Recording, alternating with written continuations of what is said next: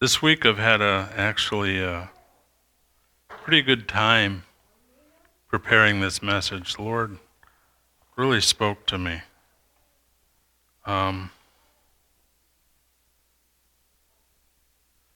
last week, Jesse read that story. He's done it in the past, but the story about the boy who wanted a gun for Christmas and how he had learned that it's more blessed to give than to receive.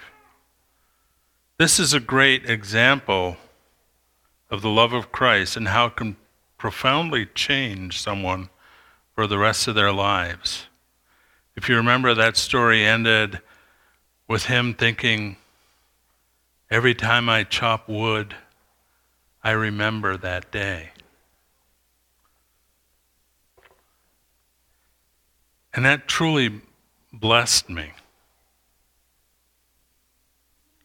Isn't that what Jesus came for? You know, it was no tragic accident he died on the cross. In John 3:16 it says God so loved the world that he gave his only begotten son. John said it this way in 1 John 4 7 to 11. He said, Beloved, let us love one another, for love is from God. Anyone who loves is born of God and knows God. The one who does not love does not know God, for God is love. By this, the love of God was manifest in us, that God sent his only begotten Son into the world so that we might live through him. And this is love, not that we love God, but that he loved us and sent his Son in to be the propitiation for our sins. Beloved, if God so loved us, we also ought to love one another. Francis Schaeffer, the evangelical theologian who founded L'Abri Fellowship International, wrote many books dealing with the culture of the 60s and 70s. Many of the books he wrote dealt with the ideas of relative truth. We see that so much today. This idea, your truth and my truth. One of the books he wrote was called The Mark of the Christian. And that's, it's a very short book. It's about 70 pages. You can read it in a little over an hour, hour and a half, maybe depending on how slow you read. but even though this book is short, it is very profound. And a lot of what this message comes from, it comes from that book. I, I'm doing some quotes from it and some other things, but a lot of the ideas come from this because I think he says something that is very important for us as Christians today who want to reach the world for Christ. Because that's what it's all about. That's what the mark of the Christian is all about reaching others for Christ. He also says something very important in that this mark cannot be ignored even by today's culture of relative truth. In my opinion, this mark is the best apologetic for our Christian faith. We have a lot of people that go around. We had, you know, the books written by Josh McDowell, and we have Ravi Zacharias preaching and, and dealing with apologetics, but even though these apologetics deal with facts and ideas and truths, which are important. I'm not saying they're not. But the final apologetic is our Christian faith and what it does within us. He starts the book like this, Francis Schaeffer does. And I'm quoting here Through the centuries, men have displayed many different symbols to show that they are Christians. They've worn marks in the lapels of their coats, hung chains about their necks, and even had special haircuts. Of course, there is nothing wrong with any of this if one feels it is his calling. But there is a much better sign, a mark that has not been thought up just as a matter of expediency for use on some special occasion or some specific era. It is a universal mark. That is to last through all ages of the church till Jesus comes back. What is this mark? At the close of his ministry, Jesus looks forward to his death on the cross, the open tomb at, and the ascension, knowing that he is about to leave. Jesus prepares his disciples for what is to come. It is here that he makes clear what will be the distinguishing mark of the Christian. Little children, yet a little while I am with you. Ye shall seek me, and I, and as I said unto the Jews, Whither I go, you cannot come. So now I say to you, A new commandment I give unto you, that you love one another, as I have loved you, that you also love one another. By this shall all men know that you are my disciples, if ye have love one to another. John 13, 33 to 35. And I'm ending the quote right here. Here we see that the love that marks us is a commanded love. Notice Jesus did not say a new suggestion. No, he said a new commandment. In other words, this is not an option. Also, notice Jesus' command was not for them to show more brotherly love. The word in Greek for brotherly love is phileo. This actually is an emotional love, a kind of love, and it would be impossible to command someone to feel a certain way about their fellow Christians. The word Jesus uses here is agape.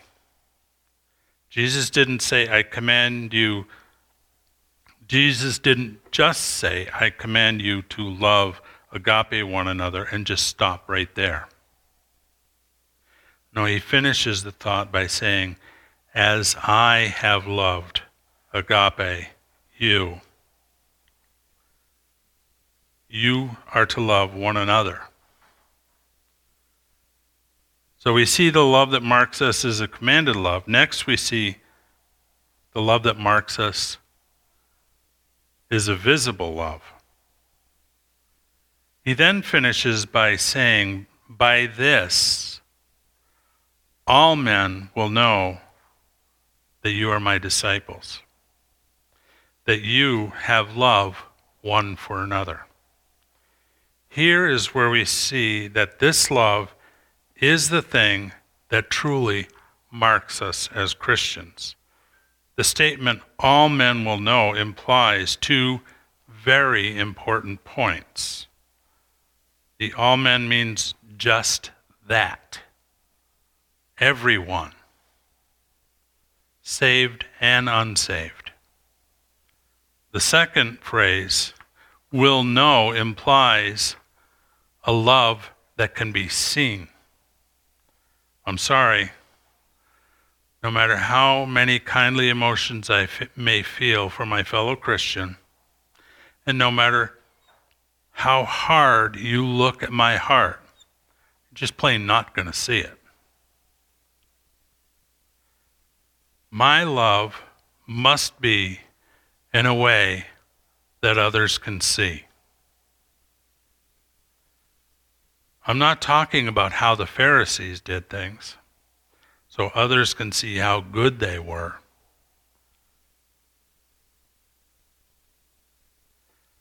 Most of the time, this visible love we're talking about is just plain showing up. Sometimes a word of encouragement, sometimes a prayer, sometimes helping someone move or get to the doctor or watch their children. Visible love isn't always expressed with a hug and a handshake. Sometimes it's discipline, restoration, and forgiveness. We see this in 1 Corinthians 5, where Paul rebukes the Christians for, fall, for allowing sin to fester. And he instructs them to discipline the person committing the sin. Then in 2 Corinthians, he encourages them to restore and forgive him because he genuinely repented. Genuinely showing forgiveness is one of the hardest battles we need to fight within ourselves. Which is why it is also one of the most compelling, visible demonstrations of our love. Francis Schaeffer relates something that happened after World War II ended that shows just how hard this battle can be. I will only be reading the first one he listed. And I'm quoting Let me give two beautiful examples of such observable love. One happened among the Brethren groups in Germany immediately after the last war. He's talking about World War II there. In order to control the church, Hitler commanded the union of all religious groups in Germany, drawing them together by law. The brethren divided over this issue. Half accepted Hitler's dictum and half refused.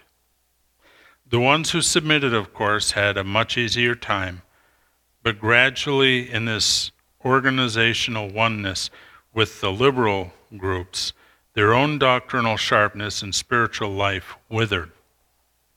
On the other hand, the group that stayed out remained spiritually virile. But there was hardly a family in which someone did not die in the German concentration camps. Now, can you imagine the emotional tension? The war is over. And these Christian brothers face each other again. They had the same doctrine, and they had worked together for more than a generation. Now, what is going to happen? One man remembers his father died in a concentration camp and knows that these people over here remain safe. But people on the other side have deep personal feelings as well. Then gradually these brothers came to know that this situation just would not do. A time was appointed when the elders of the two groups could meet together in a certain quiet place. I asked the man who told me this, What did you do? And he said, Well, I tell you what. We did. We came together and we set aside several days in which each man would search his own heart. Here was a real difference. The emotions were deeply, deeply stirred. My father has gone to the concentration camp. My mother was dragged away. These things are not just little pebbles on the beach. They reach into the deep well springs of human emotions. But these people understood the command of Christ at this place. And for several days, every man did nothing except search his own heart concerning his own failures and the commandments of Christ. Then they met together. I asked the man, What happened then? And he said, We just were one. My mind, this is exactly what Jesus speaks about. The Father has sent his Son. End quote. Here we see something tremendous in the history of, of our lives and in the history of the world, where we see God working and showing love in a very, very big way. But forgiveness is not always these big, profound issues.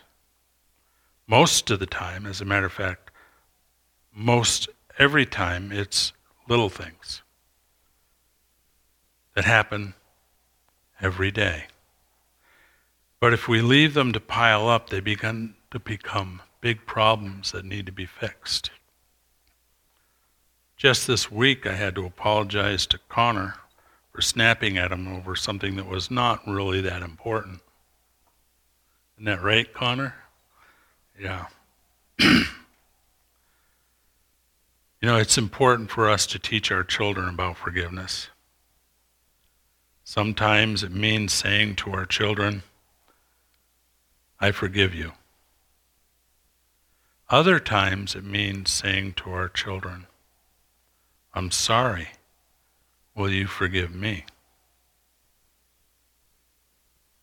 So the love that marks us is a commanded love, and it's a visible love. Next, we see the love that marks us is an exclusive love. In the Sermon on the Mount, Jesus talks about loving our neighbor. Matthew 5 43 to 45 says this You've heard that it was said, You will love your neighbors and hate your enemy. But I say to you, love your enemies and pray for those who persecute you, so that you may be sons of your Father who is in heaven. For he causes the sun to rise on the evil and the good, and he sends rain on the righteous and the unrighteous. Many people think that in the Sermon on the Mount, when Jesus is saying this, that he's talking about something new, something that's never been heard of before. That he's saying something radically different. pray for those who persecute you? I mean, until Jesus came along, nobody heard anything like that before.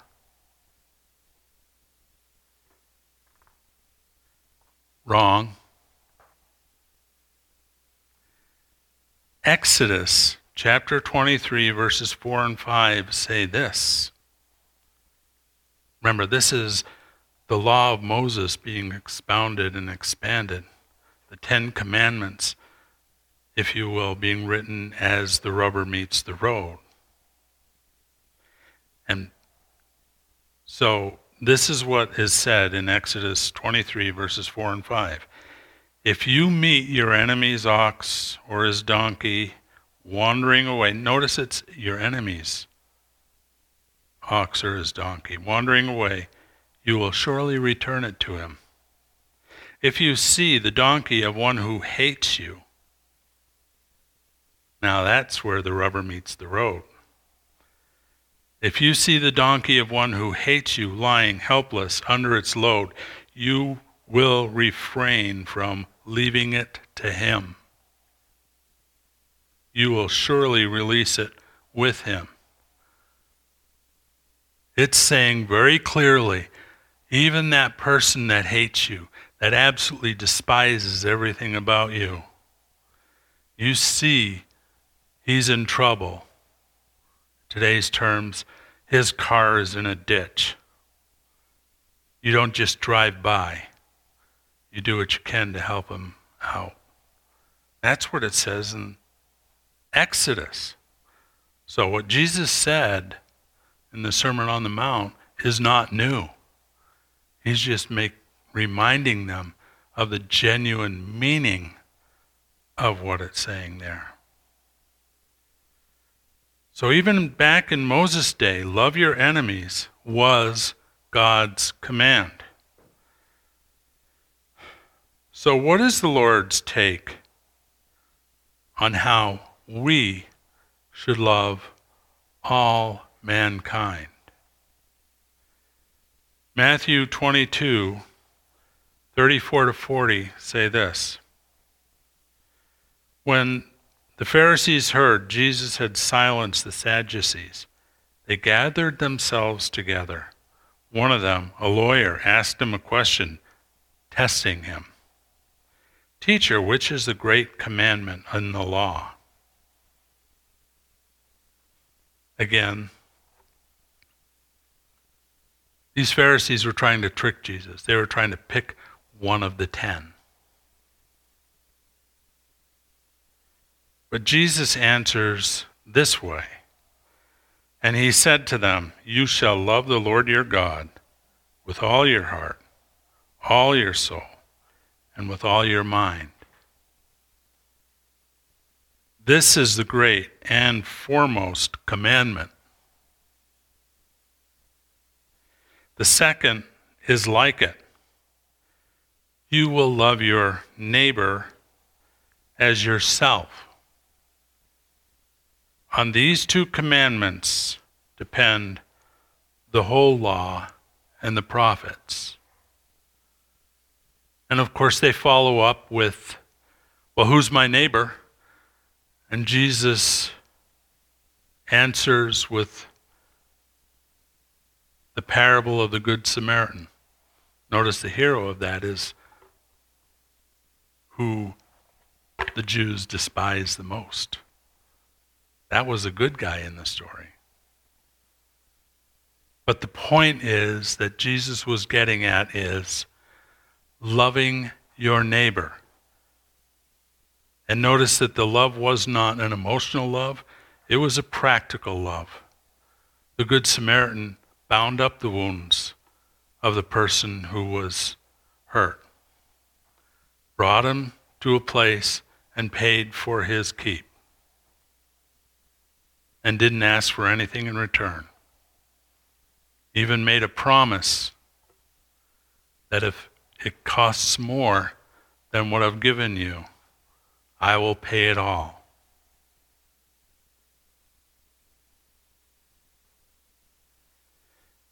Because all are created in the image of God, we are commanded to love all as we love ourselves. So, anyone see anything wrong about the point I just brought out that the love that marks us is an exclusive love? You know, it almost sounds that it would be. If I'm to love everyone as I love myself, how is my love for fellow Christians exclusive? To answer this, we need to look back at Jesus' command to love one another in John 13. Remember, he commanded us to love one another as he loves us. How did Jesus love us? 1 John 4:10 says this, "And this is love, not that we love God, but that He loved us and sent His Son to be the propitiation for our sins. Paul said it this way in Romans 5 6 through 8. For while we were still helpless, at the right time, Christ died for the ungodly. For one will hardly die for a righteous man, though perhaps for a good man, someone would even dare to die. But God demonstrates his love toward us in that while we were yet sinners, Christ died for us. Jesus, in his great mercy, saw our great need, and with a love that is larger than the universe, stepped into humanity and died to rescue us from our own sin. Jesus put us first. Our needs were more important than his needs. Jesus commands us to love one another with the same kind of love. God, in his infinite wisdom, knew we may not grasp the full implications by just saying, Love each other as I loved you. So he spells it out much more explicitly in the greatest passage describing Christ's incarnation. Philippians 2 4 to 8 say this Do not merely look out for your own personal interests, but also for the interests of others. Oops. That's exactly what he's getting at here.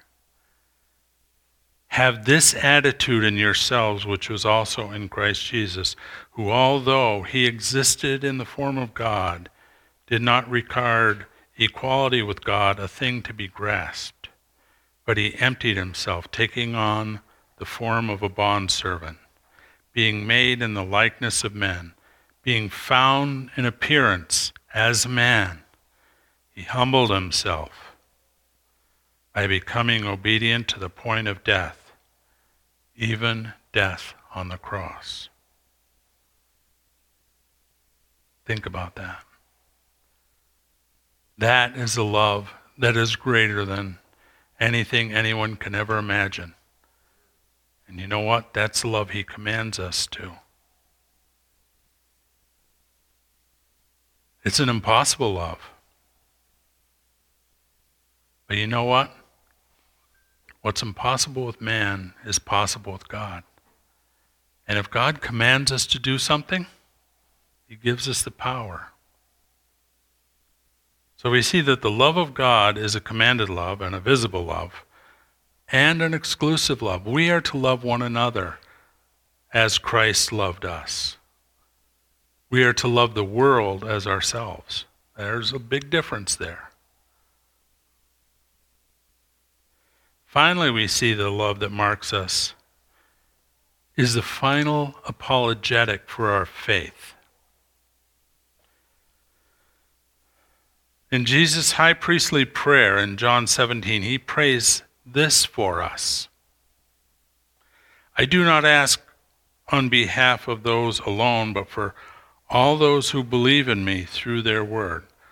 So he's in this prayer extending past his own personal disciples at the time, and he's saying, anyone who believes as a result of their faith. Well, who does that speak about? Me, you, everyone in this room. Everyone that believes in Christ. That they may be one even as you, Father, are in me and I in you. Now that's a unity. That is true unity. You see, God doesn't call us to establish unity. In Ephesians, he says that we are to walk in unity that he has already established. We are to keep that unity, as he says. And then he goes on, he says, that they also may be in us, so that the world may believe that you sent me. Notice this this unity that we're supposed to have, that is supposed to be visible for all the world to see, they are, the world around us is to see this and believe that God sent Christ. It's not facts. It's not arguments. It's not all these other things. It's the love and unity that He established in our hearts. That's what convinces people there's something different. I remember when I first got saved, went to a, a Baptist church in um, Machias, Maine. And um, first time I heard the preacher preach, I don't even remember the words he said. I just knew there was something different. There was something speaking directly to my heart that there's something different about this person and these people. And it was the Holy Spirit working on me, but it was, I was able to see something different. And it made me curious. And then it made me aware of my sin. And then it made me desirous for forgiveness. And eventually I came to Christ. But I saw something. It was visible. There was something that drew me to Christ as a result of seeing genuine Christianity displayed.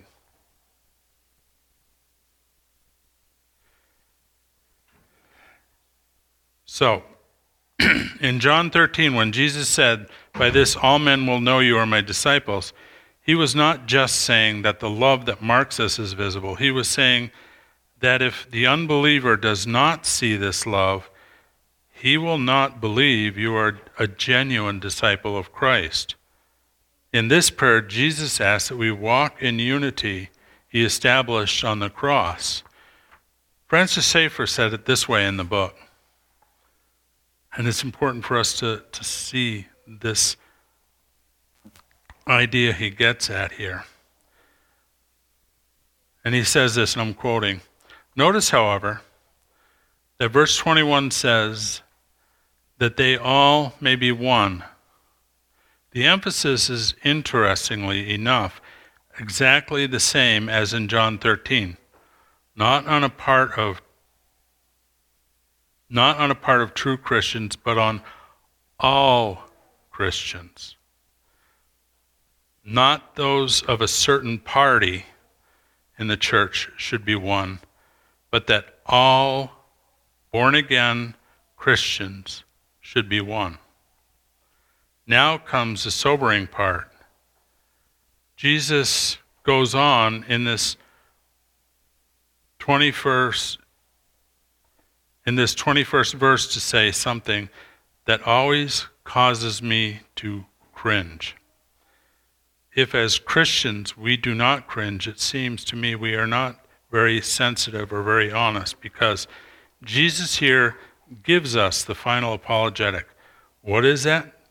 That they all may be one as you, Father, art in me and I in thee, that they may also be one in us. The world may believe that thou hast sent me. This is the final apologetic.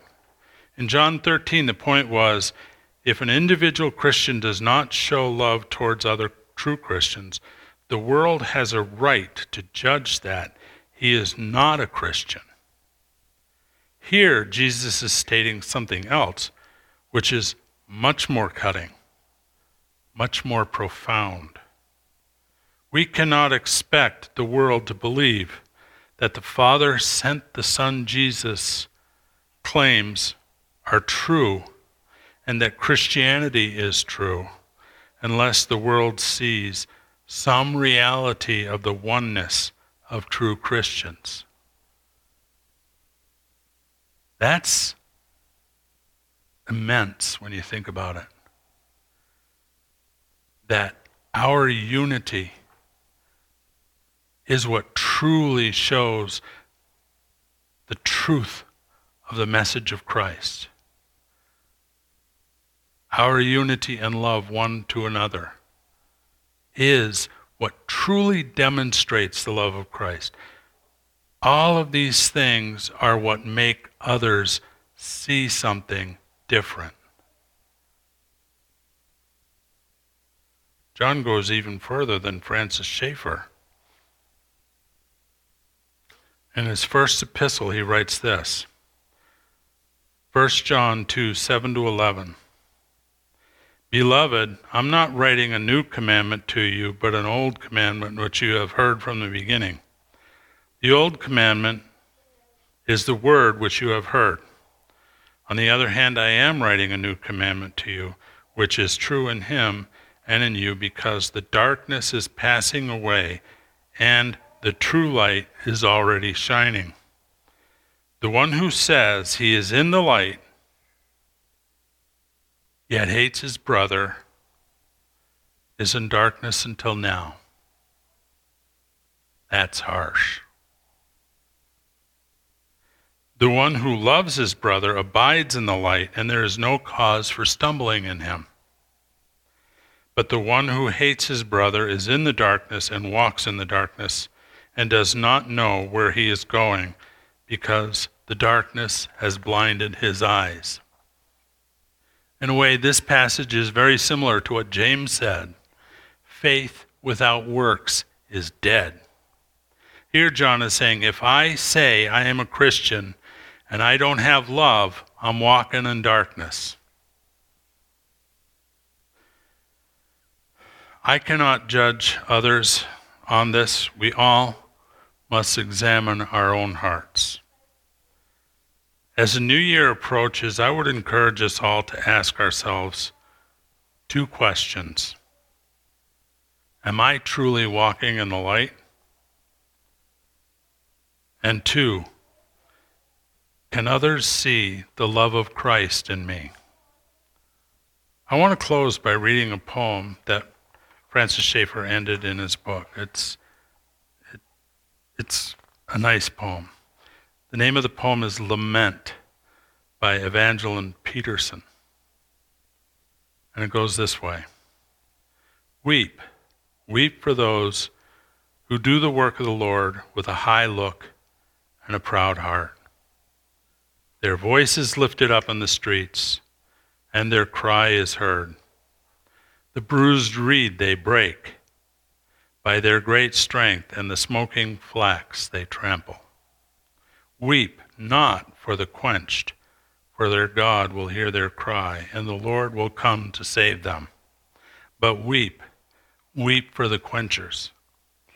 For when the day of the Lord is come, and the vales sing, and the hills clap their hands, and the light shines, and their eyes shall be opened on a waste place, smoldering, the smoke of the flax bitter in their nostrils, their feet pierced by broken reed stems, wood, hay, and stubble, and no grass springing, and all the birds flown. Weep, weep for those who have made a desert in the name of the Lord. Let's pray. Lord, we thank you for this time that we can come together and worship you and learn from you.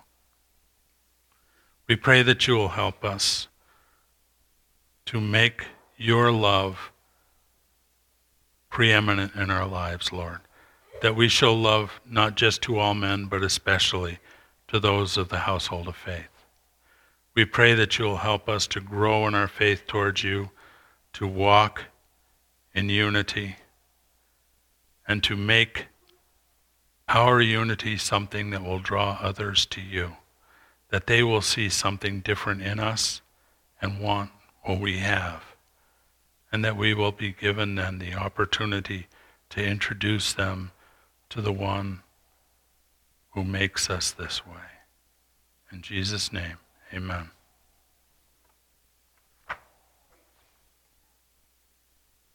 That's it.